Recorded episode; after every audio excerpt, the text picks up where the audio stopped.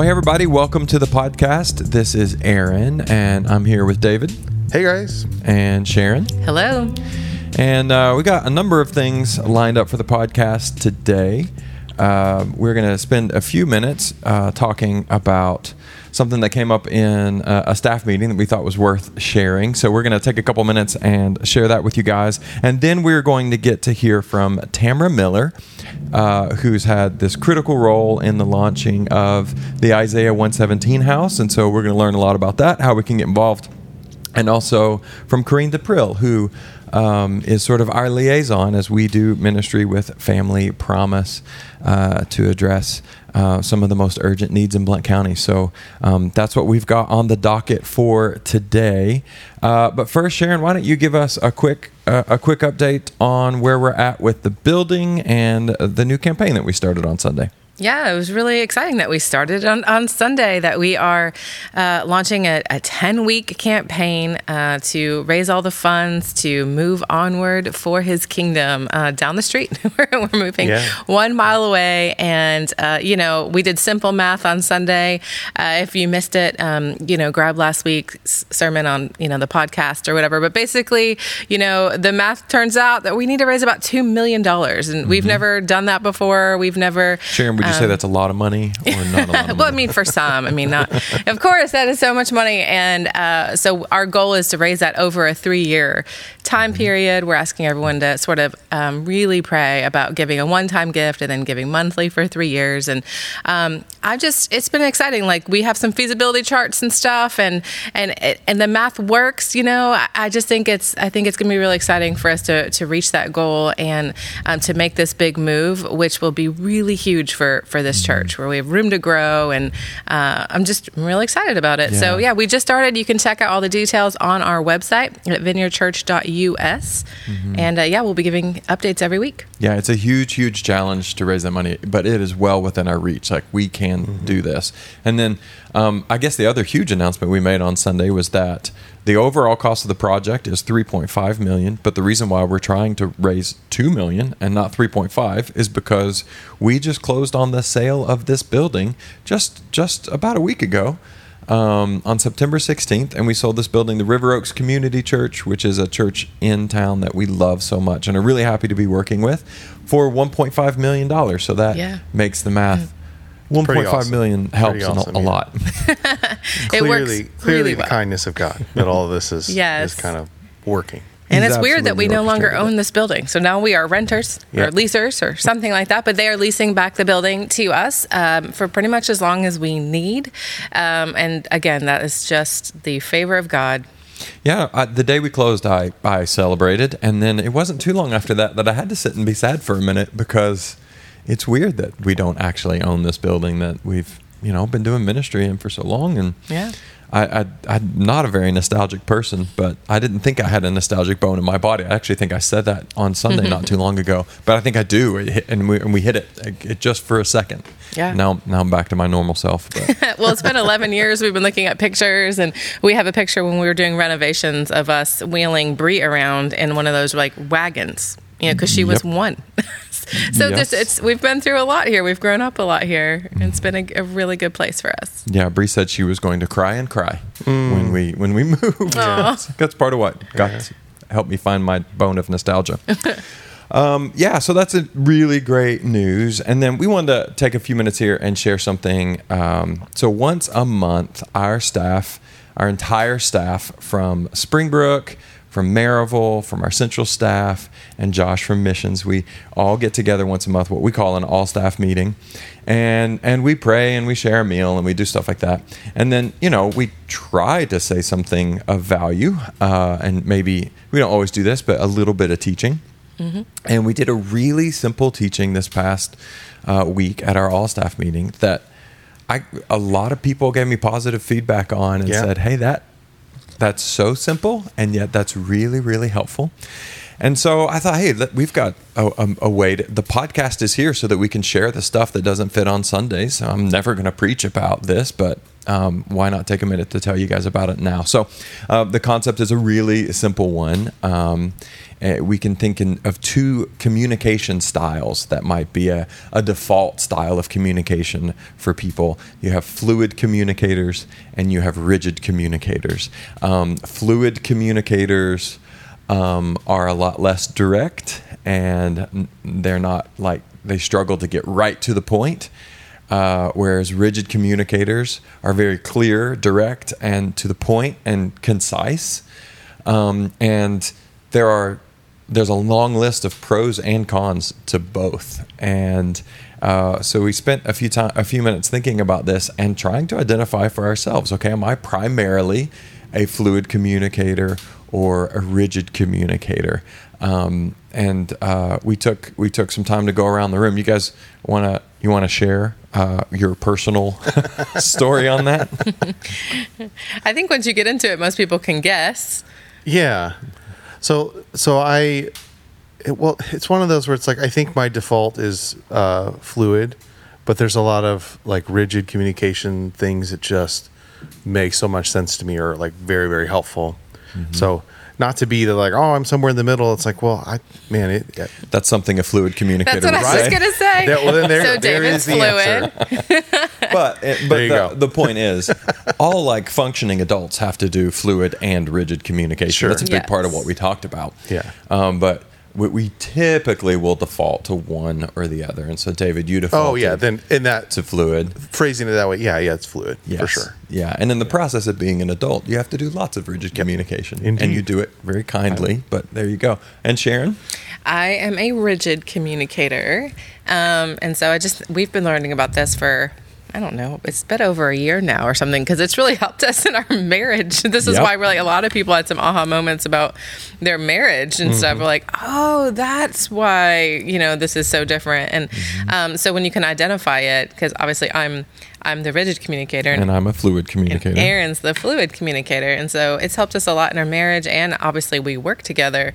Um, and so just to identify those things. And again, not just like stick your heels in the ground, like this is who I am. But like, oh, I'm doing that thing and you're sure. doing that thing. And, and so you just kind of understand more about how you're communicating and how to reach the other person. And yeah, Sharon, we've it's going to be twenty years we've been married this coming January. Wow. And it was about two years ago that we were like, you know what?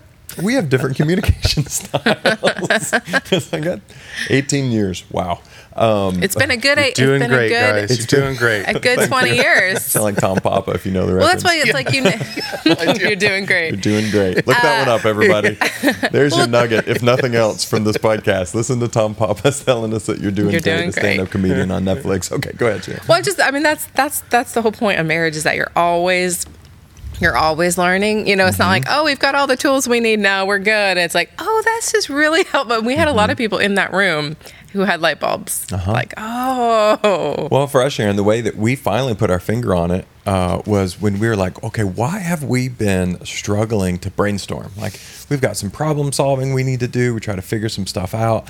And I was like, man, we work together really well. We love each other very much. We've had a very healthy marriage. Why can't we do this well? And then what we ended up discovering, and I think I can say this in a way that makes sense, when when Sharon, when I say, okay, okay, when Sharon says, let's do this, what she is doing is she is offering that solution for review. Mm-hmm. When I say, let's do this, I think we've it's already reviewed, and it's and it's a decision being made. And I will wait till the very end of the process before I will say, okay, let's do this. Mm-hmm. But for Sharon, that's the beginning of the process.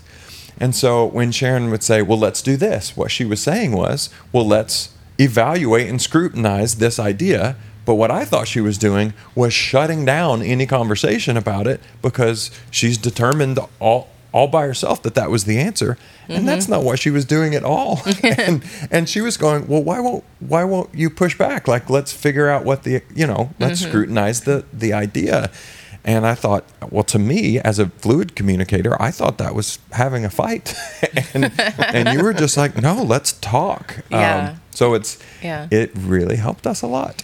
Yeah, it helps us a lot because as more of a rigid, I'm almost, I'm, I also want to do everything kind of quickly. Like, let's be mm-hmm. efficient. A lot of it's about mm-hmm. efficiency.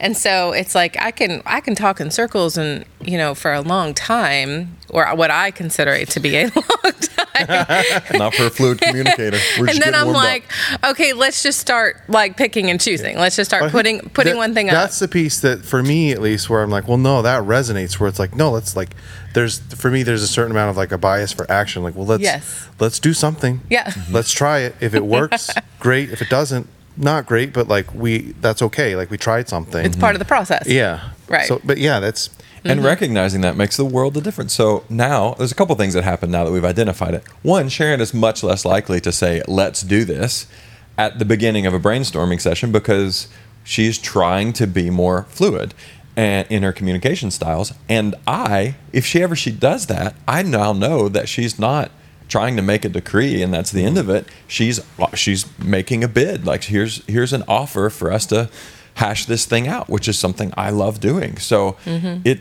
it kind of weirdly it fixed almost all of it in one fell swoop.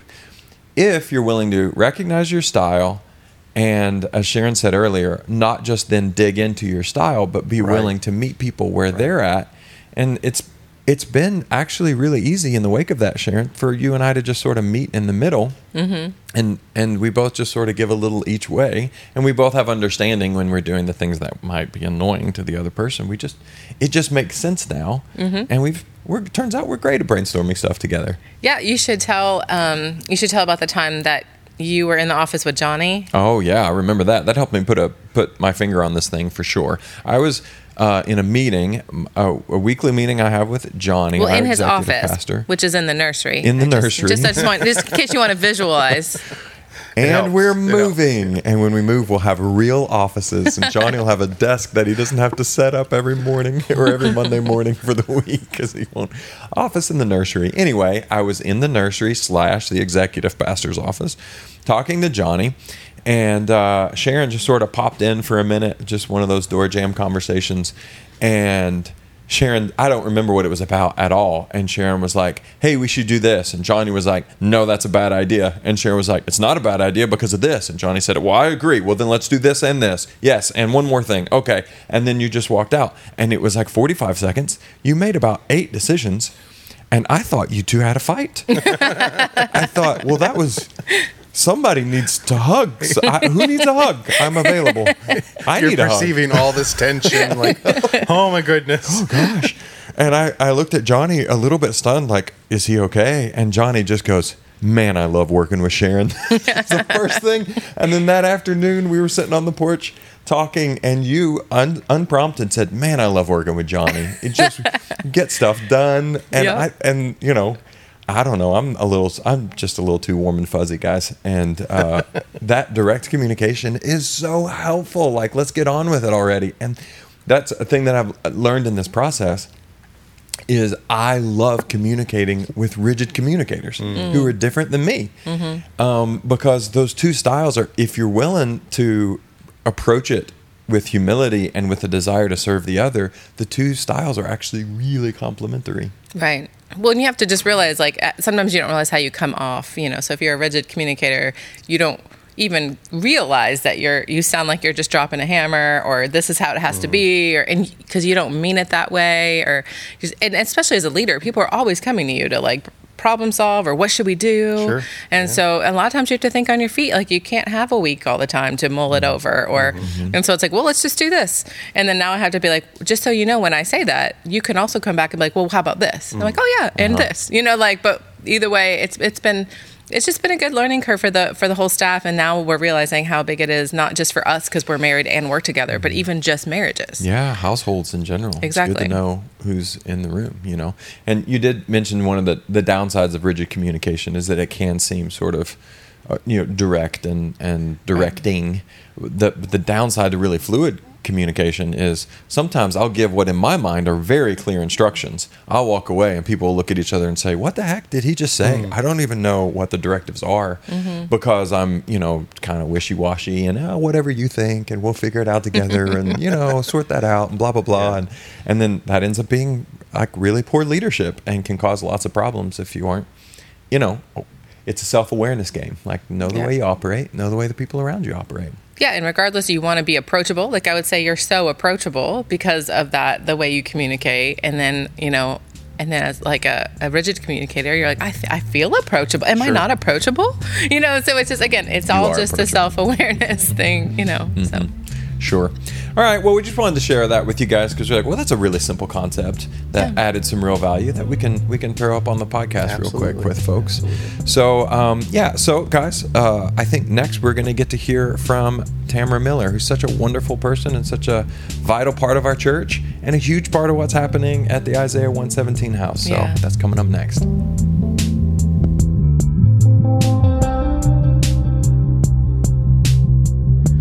All right, hey everybody, I'm here with Tamara Miller here, and uh, Tamara, who's been in our church for like a good long while. We were just discussing eight-ish? Probably around eight years. Eight-ish years, which is a good, a good long while. Um, but you're here to talk about Isaiah one seventeen House um, here in Blount County. So why don't you tell us what that is? Sure. So um, an Isaiah one seventeen House is serving children who are awaiting foster care. So um, traditionally, you know, with, through the Department of Children's Services, what usually happens is a child is removed from a home out of concern for their welfare, and they are usually brought to the D C S office or some sort of office setting to await placement. And, and that removal almost has to be ab- abrupt and unexpected. Correct. Or it has the potential to really not go well from a legal standpoint, but the, the kids end up getting pretty jerked around in the process. Sure. Sometimes. They probably, right? yeah, have no idea what's happening. It's, mm-hmm. um, you know, probably the worst day of their lives. And, mm-hmm. you know, ev- that's their mom or dad. And, you know, even though we don't approve, they probably do. And mm-hmm. so, yeah, it is a very traumatic time. Mm-hmm. And so, um, you know, obviously a sterile office setting, government office setting, conference mm-hmm. room, cubicle is not a very welcoming, comforting spot when you're in that, um, going through something like that. So we, uh, our founder, Rhonda Paulson, just felt mm-hmm. like we can do better mm-hmm. and we should do better. That's kind of our role as the church. And so yeah, that's right. um, an Isaiah one seventeen House is a warm, colorful, inviting atmosphere where those children can come. We have certified volunteers that will love on them mm-hmm. during that time, and um we'll just walk along with the caseworkers and support them any way we can mm-hmm. and just make that waiting period um, hopefully a little less traumatic and mm-hmm. um, help them know that they're not alone. Yeah, so this is when kids are first removed from their homes. Their entire world is spinning. They, nor any of the caseworkers or people in the larger system yet really know where they're going to land. Yeah. Uh, short-term, mid-term, long-term. It's, it's all completely unknown. And then they end up going just wherever they can find a roof in a lot of cases. So right. I used to work at a, it was a runaway alternative house. Mm-hmm. And occasionally we would bring in houses, we would do like sort of emergency shelter for mm-hmm. kids in that circ- in those circumstances. And it was not uncommon at all to have a, a kid who's just totally, I mean, they're just, the whole system, the whole thing is traumatic. Um, say, yeah, I spent the last three nights in my caseworker's office. Right. Like, that's not out of the ordinary. Yeah. And so that's not the plan. That's nobody's heart. That's no one's intent. Mm-hmm. And yet there's this unintended consequences where kids in the most traumatic moments get placed in these really difficult environments, and it just exacerbates the problem. Yeah. And that's where Isaiah House steps in, right? I mean, yeah. it's, it's the idea is that it's very short term. Exactly. It's a little niche. I mean, obviously, uh-huh. we wish we could fix everything in the system that's broken, but yeah.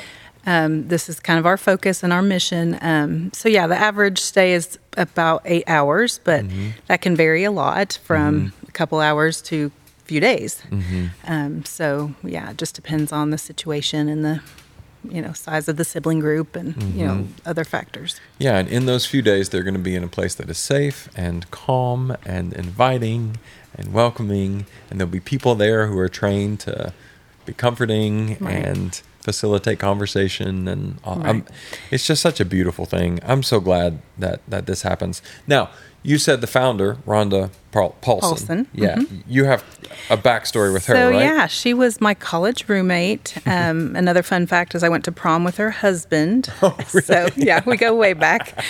yeah. Um, so, and yeah, still they friends. Were, Good. Exactly. They were walking their um, foster care journey, and um, she, you know, discovered that this is what happens when a child is removed from a home, from a home, mm-hmm. and she just felt like God was just laying an elephant on her chest, basically, that we can do better. This mm-hmm. is, you know, we need to show these kiddos that they're not alone. And um, so, yeah, she started the first home in Carter County, Tennessee, which mm-hmm. is where they live. And um, I think that was opened in around two thousand eighteen, I want to say. Okay. And so I actually became a certified volunteer there and would okay. drive over for a weekend and be on call. And so yeah. that was kind of my first experience with Isaiah one seventeen. And um yeah, and then as time went on, I... So I'm, I mean, I know the story, but I'm stunned that the first one was only five years, four years yeah, ago? The growth has been kind of crazy. everywhere now. How, do you know off the cuff oh how many there are? Like, I the... want to say, and again, don't quote me on this, but yeah. I'm guessing we have about forty expansions now. Unbelievable. In about seven or eight states. Uh-huh. And I think pretty much all the states in the U S have reached out, but but they've had to like kind of slow our roll a little bit just because yeah. they can only handle so much expansion at a time. And, yeah. Um, so yeah, I mean, it's just it's a day and a, a concept that you hear about, and then you just kind of can't look away. And so yes, like folks this are is reaching like out. We can do better. Yeah. So yeah, they've had to slow it down because it's a huge process to get an Isaiah one seventeen house in place, and that, and you know that because yeah. you spearheaded the process to get one here in Blount County. So how'd that go? Yeah, so we um, first had our first expansion meeting in June of two thousand nineteen.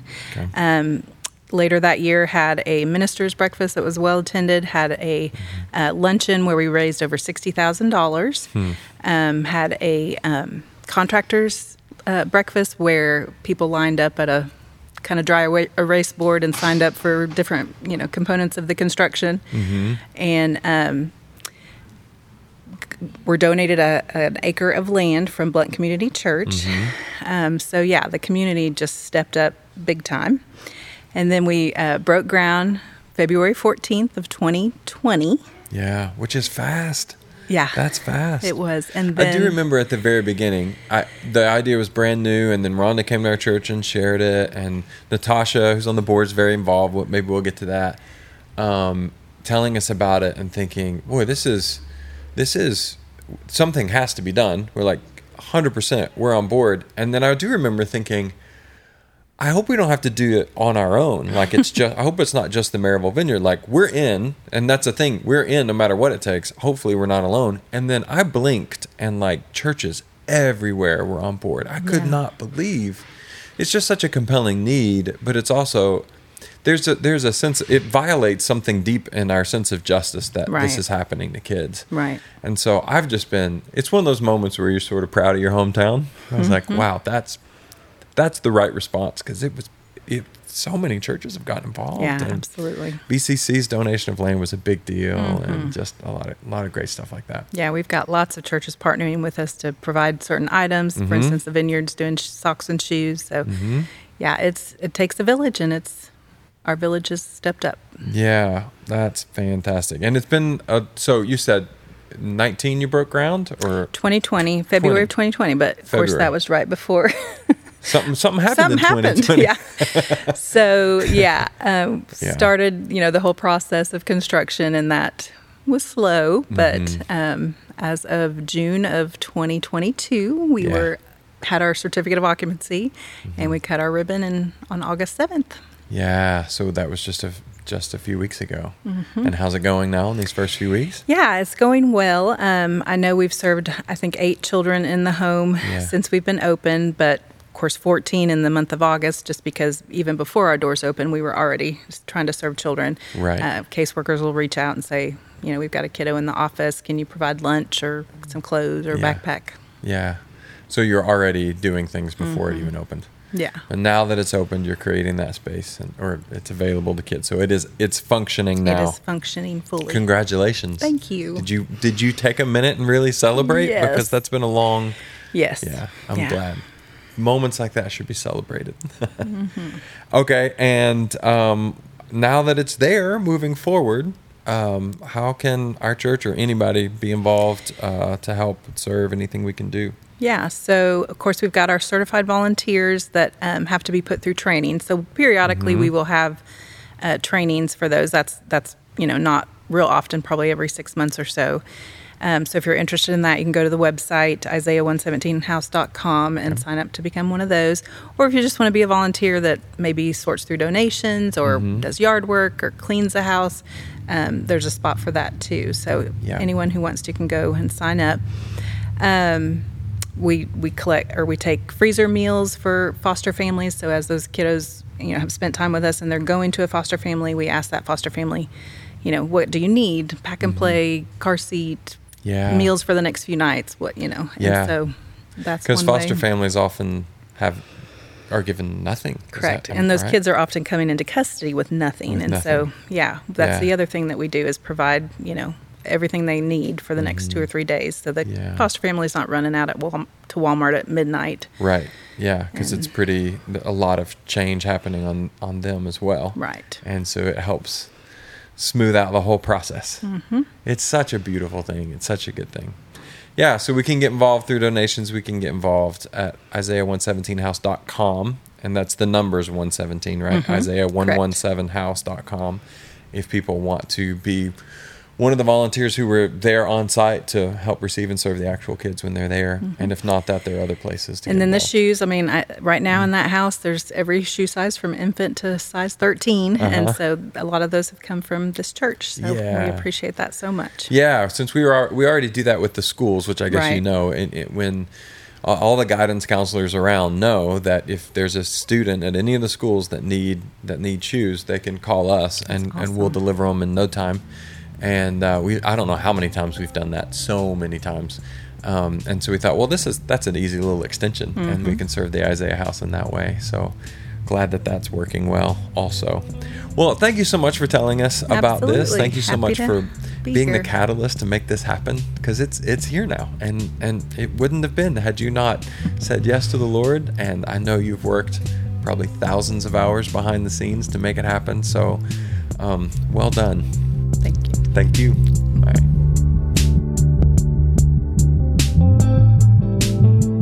All right. Well, hey, everybody. I'm here with Corinne D'Aprille, who uh, has been at our church for, I don't know, a number of years now. How long's it been? Do you about, do you know? About six years. About six years. That's a good long run. That's long enough to know our warts and faults and still stick around. So that's good to know. Um, and you do a number of things around here, but today we're talking about Family Promise. And so our church has partnered with Family Promise, and you've kind of always been our liaison, mm-hmm. or I don't know what the, the word is for it. Um, but you've helped, uh, help make that go and help, uh, keep our church connected with that ministry. So since you're the expert around here, tell us a little bit about Family Promise, how it works, uh, its mission, what's it, what it's into. How we're involved, that okay. type of thing. Um, Family Promise, of course, is a nonprofit um, organization here uh, centered in Maryville, but mm-hmm. they are serving all of Blount County. Yeah. And their mission predominantly is that they look for a way to make sure homeless children and families mm-hmm. are safe and get into permanent housing. Yeah. So there's organizations here that... Um, focus on vets, they mm-hmm. focus on uh, former addicts, possibly, um, mm. but Family Promise focuses especially on families with children. So that's yeah. their mission. Yeah. And um, how is it that um, our church is involved with Family Promise?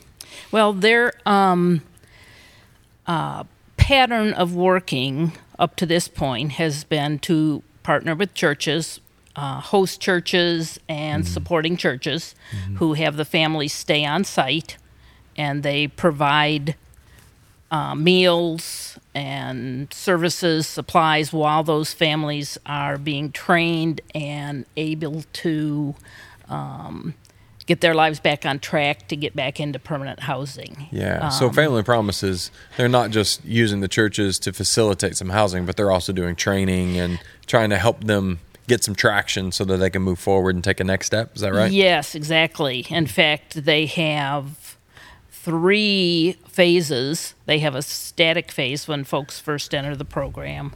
Then they move from static into transitional and mm-hmm. then finally into permanent.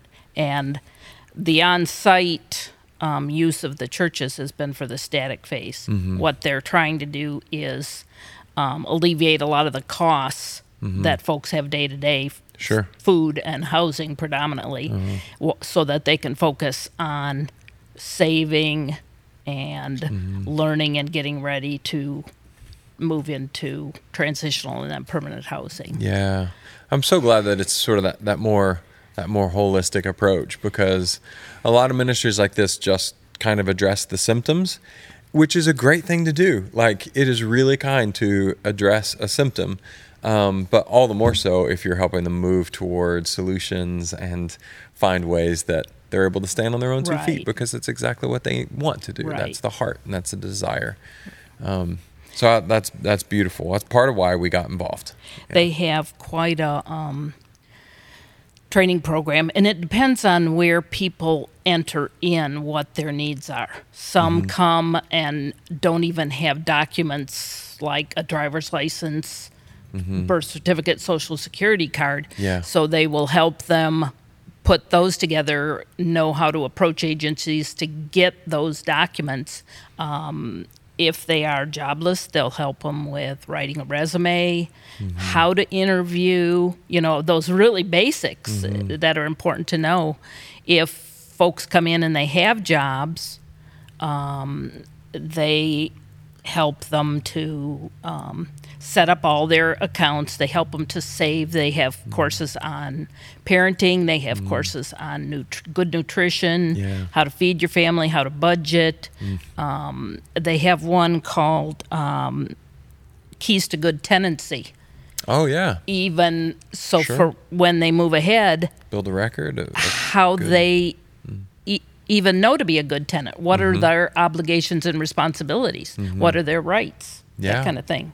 So th- this usually takes about three months to get through that program. Mm-hmm. And the whole time they are saving, mm-hmm. saving up for depo- first and last, mm-hmm. you know, um, all the funds that are needed to get yeah, into and a lot apartments. Of times people just, especially that first and last, like that's a huge barrier for a lot of people. And I understand on the, you know, on those who are providing the housing, I understand why that's necessary, right. but that's, that's a big hurdle for a lot of people. And people just sometimes just need help in order to yeah. accumulate some cash. And when so many are even going month to month, you mm-hmm. know, they don't have that. Or if yeah. they have, Uh, many end up in the program because of some type of emergency, maybe a medical emergency. Mm-hmm. And, of course, then they've had to drain all savings they have. Sure. Maybe they've had to, um, they've lost a spouse or a mm-hmm. divorce or um, moved yeah. and have to get reestablished. And mm-hmm. so it's, it's kind of tough when you face all those different yeah. things all at once. And it's incumbent upon the church to not look past those needs. You know, and you gave you gave sort of um, uh, reasons why people might have those needs that are essentially no fault reasons. Like right. these are this isn't things that people did; these are things that just happened. But then also, the church isn't supposed to look past the needs when there is fault. Like right. we're supposed to help people in their place of need, regardless of how they landed there. Right. But what I think you discover again and again is that these are often people whose circumstances just got the best of them. Right. And uh, and they need help, right? And it's so the church just we, we like to say in connection with the box that we have to ref, we have refuse to look away, right? And uh, it's it's pretty easy to look away, um, especially here in Blount County. So I'm going to jump on a soapbox here. But one of the reasons we wanted to get involved, Corinne, uh, with Family Promise is because there is a significant housing need in Blount County, and it's growing, and it is. I don't know, maybe I'm wrong. It feels like it largely gets swept under the rug and that it's it's sort of a out of sight, out of mind right. type of problem, especially here in Blount County. There are so many public-facing services in Knoxville, But in Blount County, there's a there's a large and growing population, and within that, there's a subset of people with dramatic housing needs, and we tend to think those are Knoxville problems; those aren't Blount County problems. Um, and we were, it's one of the reasons why we wanted to get involved. And is that, I guess, Yay. Family Promise is aware of that. And oh yeah, and how, yeah. How how do the how does that get discussed? Well, it's real interesting. It's that's kind of coming to the forefront these days among a lot of the social agencies. Mm. Um, but was very interesting talking with Lori Crockett, who is the community liaison for Family Promise. Mm-hmm. One thing she pointed out to me was that often the visible face of homelessness is the person standing on the corner yeah. with the sign that says, mm-hmm. you know, help, work for food, mm-hmm. you know, something like that. Or it's the person pushing the shopping cart with everything they own, or mm-hmm. it's the sleeping bag under the overpass right. that we've all seen, you know, with mm-hmm. folks huddling. But families are a little bit different. Mm-hmm. Um, often they... Like, well, like we've already talked about, often they end up in that position through no fault of their own. Mm-hmm. Many of these families are working as hard as they can yeah. with one job, two jobs, mm-hmm. you know, trying to just stay ahead. And then all of a sudden something happens that pushes them over the edge. Mm-hmm.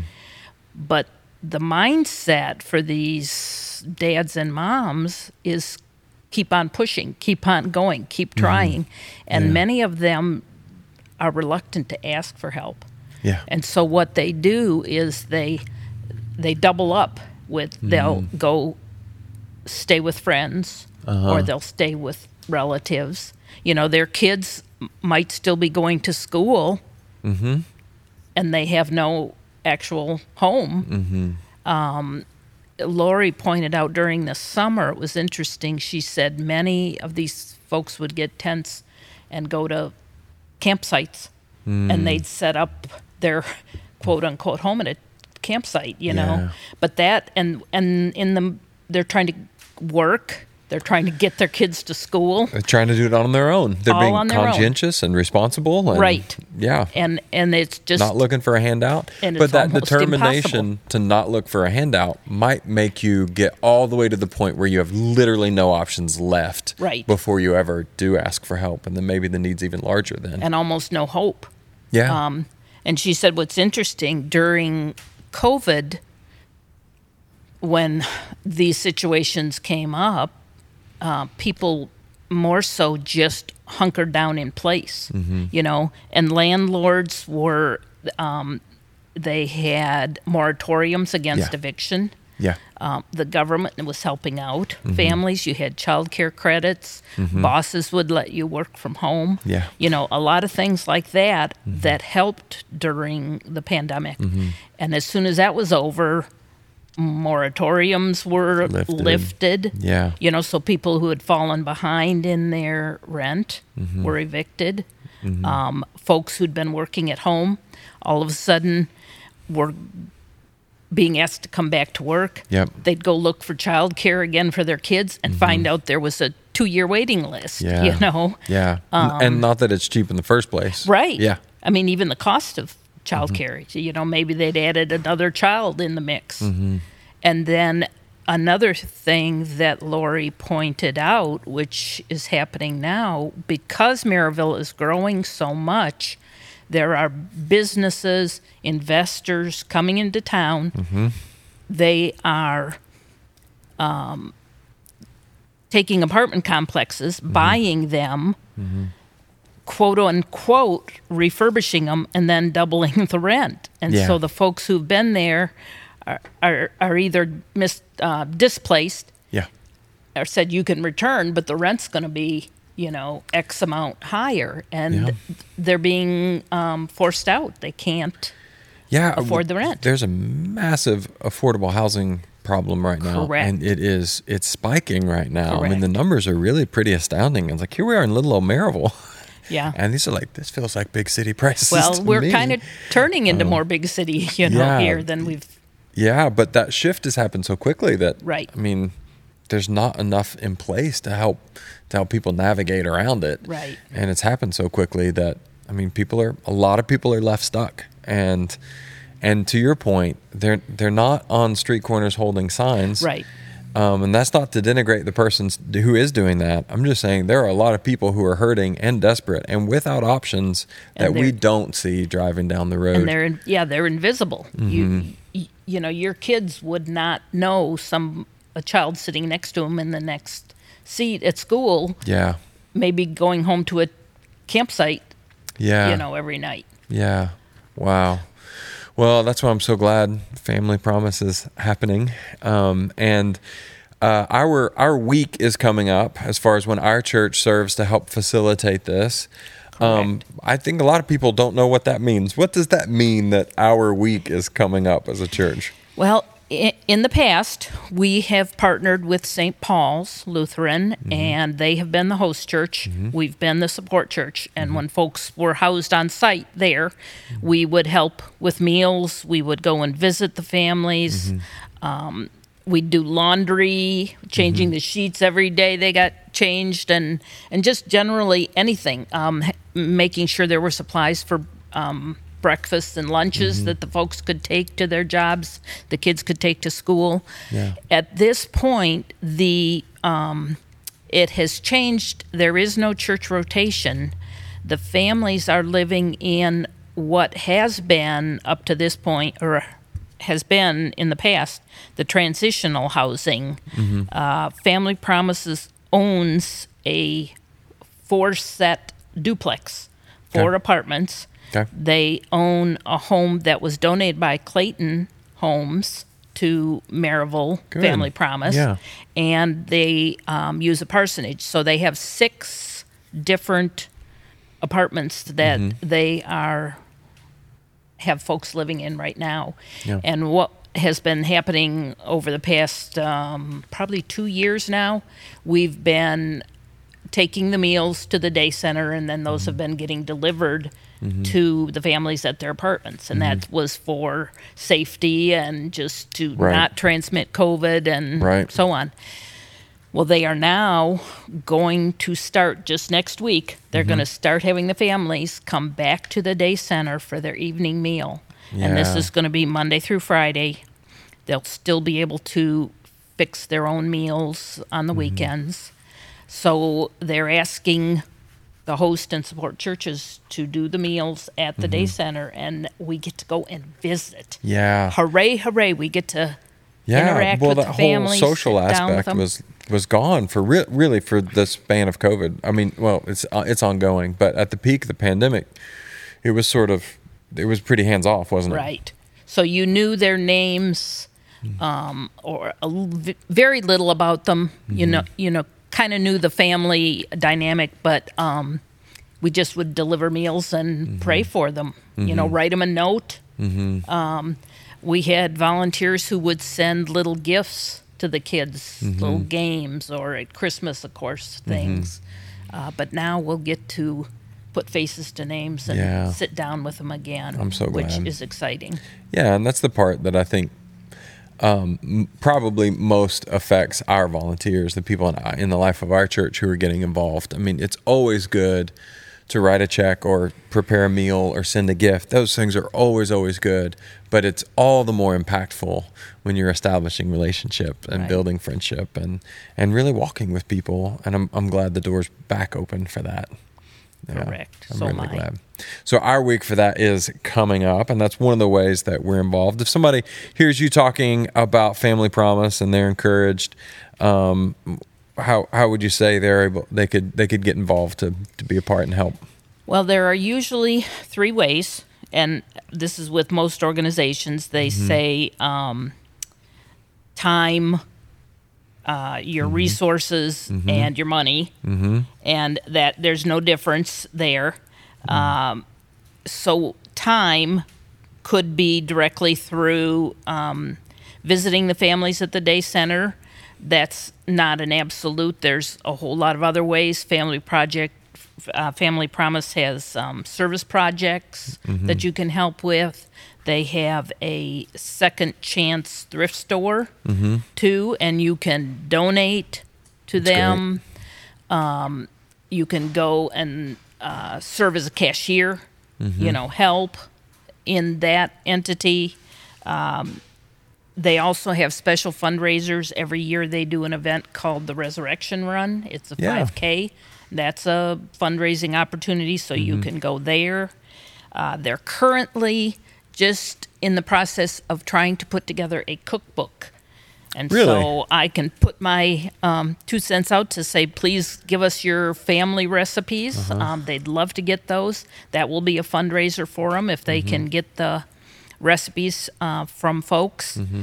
Uh, they're going to do a wreath mm-hmm. kind of a sale, mm-hmm.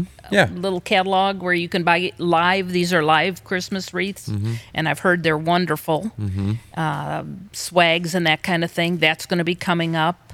The um, on October seventh is Night Without a Bed, mm-hmm. and that is a fundraiser, but it's also helps to bring awareness of yeah. just what homelessness is and yeah. how difficult it is to try and function and sleep in a car at night uh-huh. or sleep in a cardboard box or a yeah. tent or whatever. So that's a neat opportunity that mm-hmm. um, families could get involved and make it a family project to be part yeah. of Night Without a Bed. Yeah, um, they could do that. Uh, money is always, you can give directly to Family Promise. You can give gas cards. Mm-hmm. Grocery cards mm-hmm. are especially helpful at this time. They're... Um, I know of one family uh, that have not needed housing, but it's a grandmother taking care of her grandkids, mm-hmm. and she just needs a little help with groceries. Yeah. So we've been providing grocery wow, cards great. For her. Yeah. Um, but then the other the other way they can help is through resources. Um, it takes a lot of resources to keep the day center up and running. Mm-hmm. Uh, when these families transition to permanent housing, they try and help them with things like new pillows, sheets for the beds, sure. um, rugs for the floor, mm-hmm. dish towels, dish soap, cleaning supplies, so on. All the yeah. things that cost a lot of money to get add up. up and going. Yes. So those kind of donations, mm-hmm. they Family Promise always has a Wednesday wish list of okay. specific things they're looking for right at that time. And that can be, um, you can see that on the Blount Family Promise dot org website. Okay. So that wish list. Um, I already mentioned the Second Chance Thrift Store, mm-hmm. helping out by donating there.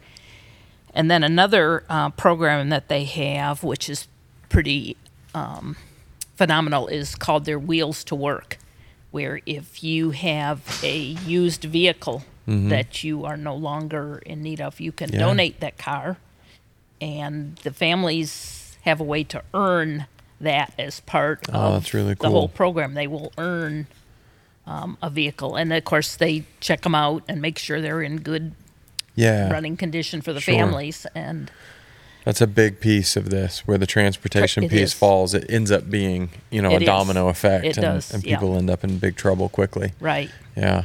And when you're living paycheck to paycheck, repairs and that is pretty sure. far down the list. Yeah. You know, so. And it sounds like probably the hub for all of that is the website, right? Blount Family Promise dot org? Blount Family Promise dot org. And they have a great website. And, of course, they are so friendly on the phone, too. If yeah. you just call and say, I want to help, sure. they'll hook you up. I love it. Well, that's so great. Corinne, thanks so much for telling uh-huh. us all about it. And if you guys want to get involved in any way, Blount Family Promise dot org, uh, and give them a call. Like Corinne said, they'll be happy to help you get plugged in, and we're certainly happy that as a church we're involved as well. Thanks, Corinne.